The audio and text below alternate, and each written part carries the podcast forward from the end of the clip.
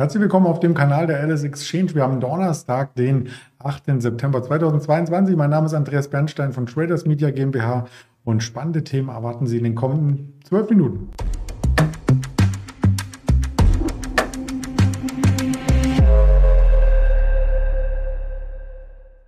Heute auch mit einem realen Interview. Gestern habe ich alleine ein paar Themen erörtert, aber heute ist der Ingmar Königshofen zu Gast, wie jeden Donnerstag und auch wie jedes Mal davor natürlich noch der Risikohinweis, dass wir hier nur unsere persönliche Meinung weitergeben. Also keine Handelsempfehlung, keine Anlageberatung und dann hole ich den Ingmar gleich hinzu. Guten Morgen, Ingmar. Guten Morgen, Andreas. Grüß dich. Ja, der Daniel Saurenz am Dienstag ist immer so ein Stück weit ein Garant, dass die Kurse nach oben laufen und du am Donnerstag... Ja, das Gegenteil. Ich finde das cool, weil das bringt Abwechslung rein. Was hast du denn heute für einen Grund ausgegraben?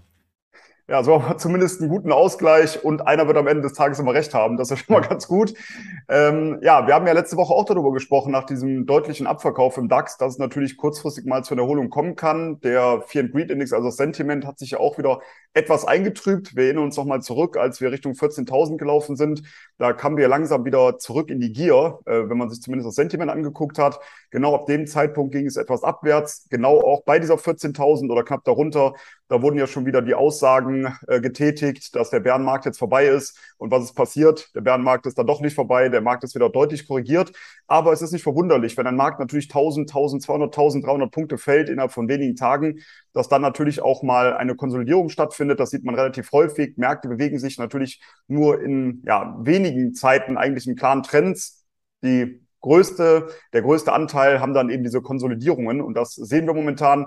Der Markt kämpft so mit der dreizehntausend-Punkte-Marke. Auch heute sind wir erst Richtung dreizehntausend Punkte angestiegen, sogar leicht darüber eröffnet. Dann wieder dieser Abverkauf und man sieht eben, diese dreizehntausend-Punkte-Marke ist natürlich jetzt ein elementarer Widerstandsbereich. Insgesamt ähm, ja, ist die Zurückhaltung aktuell etwas größer. Warum? Wir haben ja heute den E Z B-Leitzinsentscheid und da muss man mal abwarten, ja, wie groß die Anpassung stattfinden wird der Leitzinsen, ob es da null Komma fünf Prozent sind oder null Komma sieben fünf Prozent. Man darf gespannt sein und das wird die Volatilität sicherlich wieder zurück in den Markt bringen. Aber jetzt sieht man eben, ja, der Markt ist relativ ruhig. Wir sehen zwar so einen, ja, einen kleinen Abverkauf auch Richtung zwölftausendneunhundert, aber großartig passiert da aktuell nichts. Ja, was heißt aktuell nichts? Also man hat ja schon äh, sich im Vorfeld auf ein gewisses Zinsniveau eingependelt, was jetzt wieder erreicht werden soll. Ich habe das mal langfristig mitgebracht. Da ist wirklich bei der E Z B nichts passiert über Jahre hinweg. Und jetzt sieht man rechts so einen ganz kleinen äh, Punkt, äh, wo jetzt wieder Zinsen da sind auf einmal. Ja, da kennt man gar nicht das Wort, oder? Nee, aber das ist natürlich etwas... Ich erinnere mich teilweise noch an die Diskussion, als die Zinsen bei Null standen, dass dann, ja, mein Vater zum Beispiel auch gesagt hat, niemand erinnert sich jetzt mehr daran, dass man auch teilweise fürs Bauen oder für Kredite acht oder zehn Prozent Zinsen gezahlt hat. Dann ist es auf einmal massiv eingebrochen und als wir dann bei Null standen, da habe ich dann eben auch zu vielen gesagt, naja, mal abwarten, jetzt kann sich aktuell keiner vorstellen, dass die Zinsen irgendwann vielleicht auch mal wieder bei drei, vier, fünf, sechs Prozent sein werden. Jetzt sehen wir zumindest mal einen leichten Anstieg und natürlich ist die E Z B jetzt unter Zugzwang. Man kann ja auch davon ausgehen, jetzt wo der Tankrabatt weggefallen und andere, ja, in Anführungsstrichen Subventionen, wie jetzt äh, ja, das neun Euro Ticket, da wird die, ähm, ja, sicherlich die Inflation weiter ansteigen. Das ist zumindest das, wo viele von ausgehen. Deshalb, ja, sagen wir mal gespannt, wie die Zinsen ansteigen, ob es dann vielleicht doch schon die null Komma sieben fünf Prozent sind. Wir hatten beim letzten Interview ja schon davon gesprochen, dass viele U S-amerikanische Banken davon ausgehen, dass eher die null Komma sieben fünf Prozent jetzt auf dem Plan stehen. Ich bin ganz gespannt und wie gesagt, die Volatilität wird dann zurückkommen insgesamt, um vielleicht jetzt nochmal auf den Markt dann zurückzukommen. Ich gehe natürlich weiterhin davon aus, Aus. Und das weiß natürlich jeder, der hier aufmerksam zuschaut, dass der Markt weiter runterkommen wird. Aber ich hatte meine Short-Position zwischendurch immer wieder abgebaut.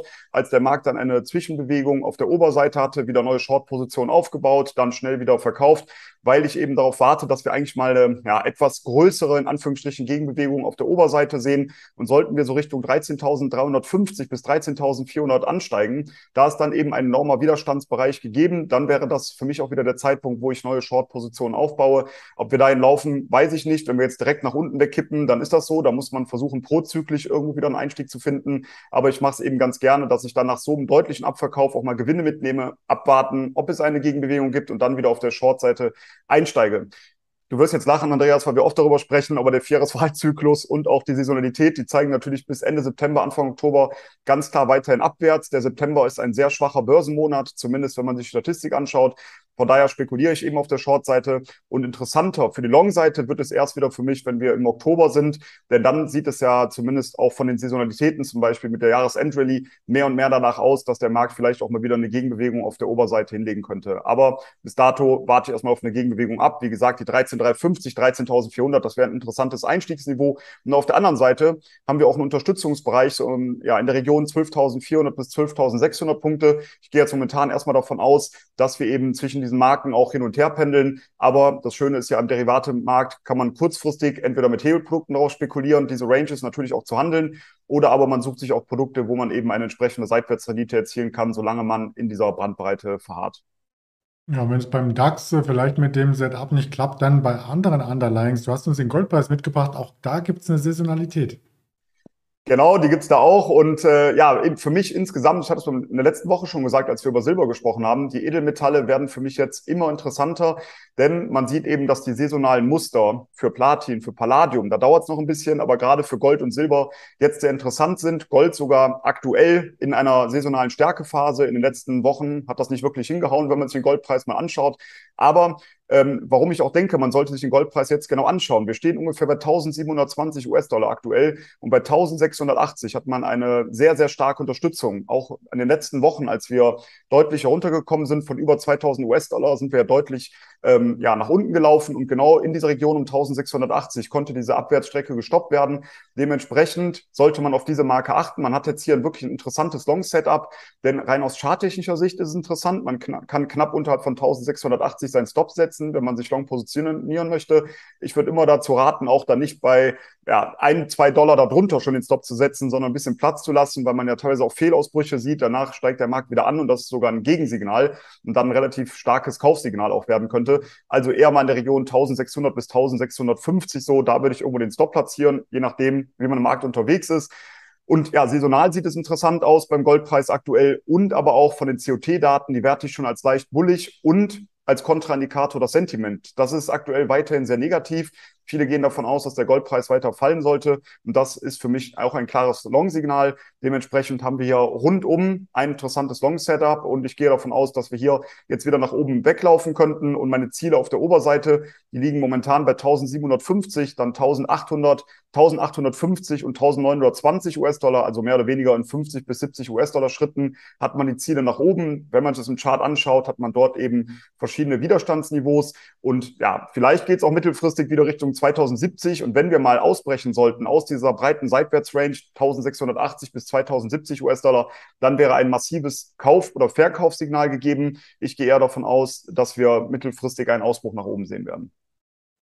Ja, schön, dass du auch das Risiko da immer mit erwähnst, denn die Börse ist natürlich kein Spiel, aber es gibt natürlich Spieleaktien an der Börse. Da ist die gute alte GameStop hier wieder mit ein paar Schlagzeilen aktiv geworden und Quartalszahlen gestern.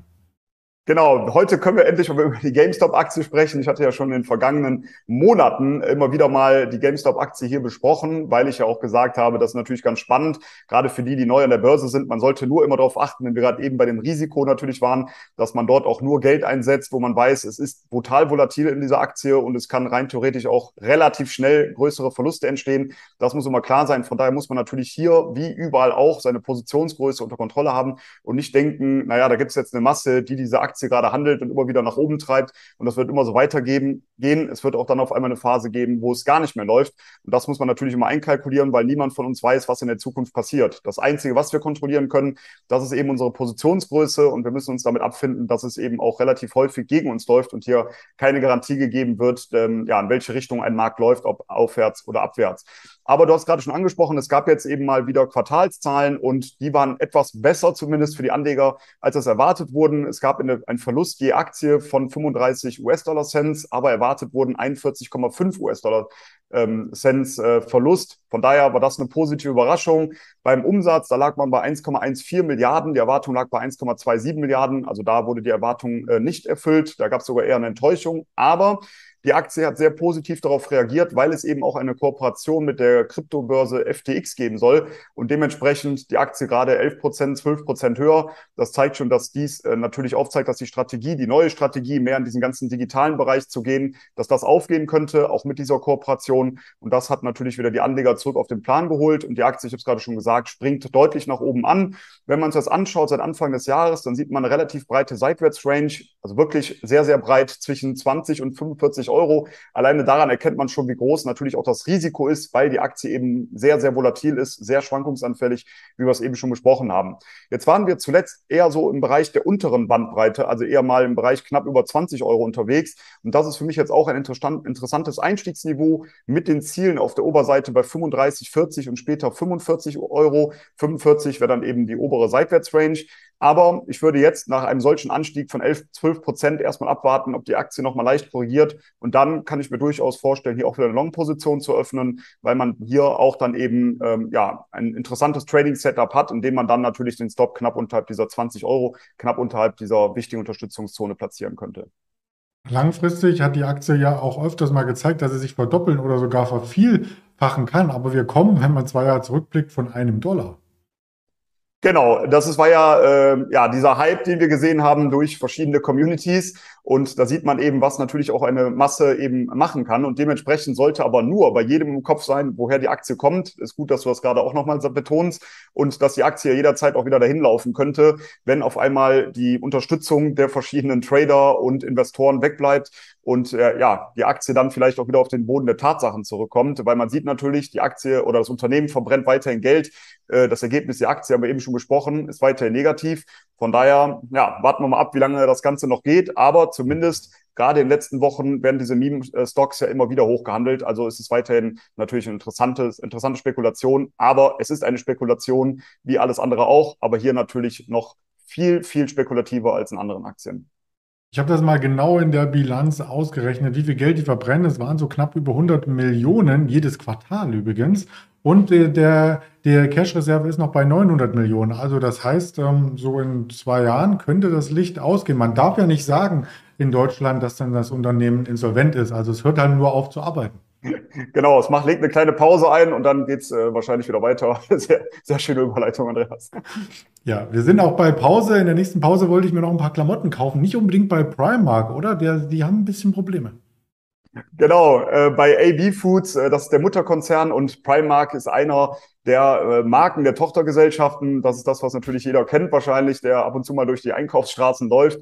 Aber ja, dort ähm, gibt es jetzt eben Probleme. Warum? Ist ja ganz klar. Die Inflation schlägt auch hier zu und natürlich die dadurch die getrübte Konsumstimmung. Und dementsprechend wurde jetzt eben von A B Foods äh, veröffentlicht, dass man hier mit einem Gewinnrückgang im ja, kommenden Geschäftsjahr rechnet. Geschäftsjahr ist hier übrigens bis äh, dem siebzehnten neunten, also in Kürze endet es, in neun Tagen genauer gesagt. Und für das kommende Geschäftsjahr rechnet man hier dann doch mit einem deutlichen Rückgang. Das bereinigte Ergebnis pro Aktie dürfte ja laut dieser Aussage auf Konzernebene unter dem Niveau des aktuellen Jahres liegen. Und dementsprechend kommt die Aktie jetzt massiv unter Druck. Wir sehen natürlich schon seit einigen Monaten oder Wochen, dass wir hier einen ganz klaren Abwärtstrend haben. Ich dachte nur, es ist mal ganz interessant natürlich, sich eine solche Aktie auch mal anzugucken, die vielleicht nicht jeder auf dem Schirm hat. Aber ich wäre jetzt hier sehr, sehr vorsichtig. Ich bin natürlich ein antizyklischer Trader, wie ich immer wieder betone. Wenn eine Aktie also massiv unter Druck gekommen ist, dann suche ich auch mal nach einem Einstieg. Allerdings muss ich sagen, dass ich hier jetzt wirklich erstmal nach einer Bodenbildung äh, Ausschau halten würde. Da sind wir jetzt natürlich weit von entfernt. Die Aktie verliert circa acht Prozent heute. Und jetzt würde ich hier die nächsten Wochen erstmal abwarten, ob wir irgendwo einen Boden finden könnten. Ganz klar ist natürlich, dass jetzt auch in dieser Aktie sehr viel Negatives eingepreist ist. Und klar, man kann jetzt davon aus, oder viele gehen davon aus, dass die Aktie immer weiterfällt. Ich nicht, denn das meiste wird natürlich jetzt schon eingepreist sein. Wenn die ja, News, die dann kommen, weiter negativ bleiben, dann kann es nochmal eine Etage tiefer gehen. Aber man muss natürlich auch hier sehen, wie wir es eben schon am DAX besprochen haben, wenn es einen deutlichen Abverkauf gibt, dann gibt es irgendwann auch mal eine Gegenbewegung oder zumindest eine Bodenbildung. Da würde ich jetzt bei der Aktie ganz klar darauf warten, bevor ich hier einsteigen würde. Oder aber, wenn man einen Short-Einstieg sucht, weil man denkt, die Aktie fällt weiter, dann vielleicht auch warten, ob wir nochmal so Richtung siebzehn Euro siebzig ansteigen. Da ist jetzt ein deutlicher Widerstandsbereich gegeben. Das war in der Vergangenheit eine massive Unterstützung. Die ist gebrochen. siebzehn Euro siebzig wäre jetzt also ein Widerstand.